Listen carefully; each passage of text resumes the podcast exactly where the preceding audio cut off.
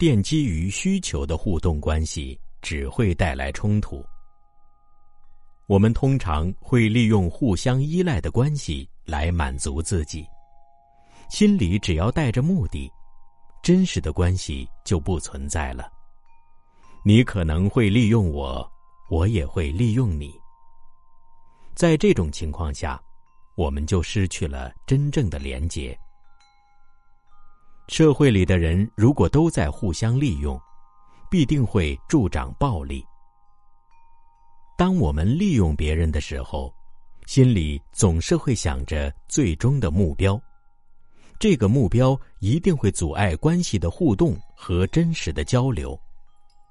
别人无论能带来多大的慰藉或满足，我们的心中永远会有恐惧。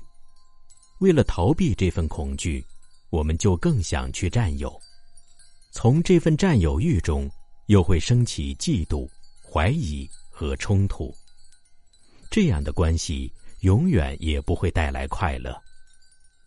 社会结构若是奠基于需求，不论是生理上或心理上的，都会助长冲突、困惑和不幸。社会就是你和他人关系的一种投射。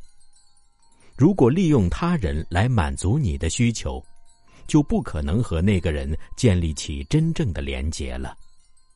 为了自己的舒适和方便，你把另一个人当成家具来用，在这种情况下，你和他怎么可能建立起真正的关系呢？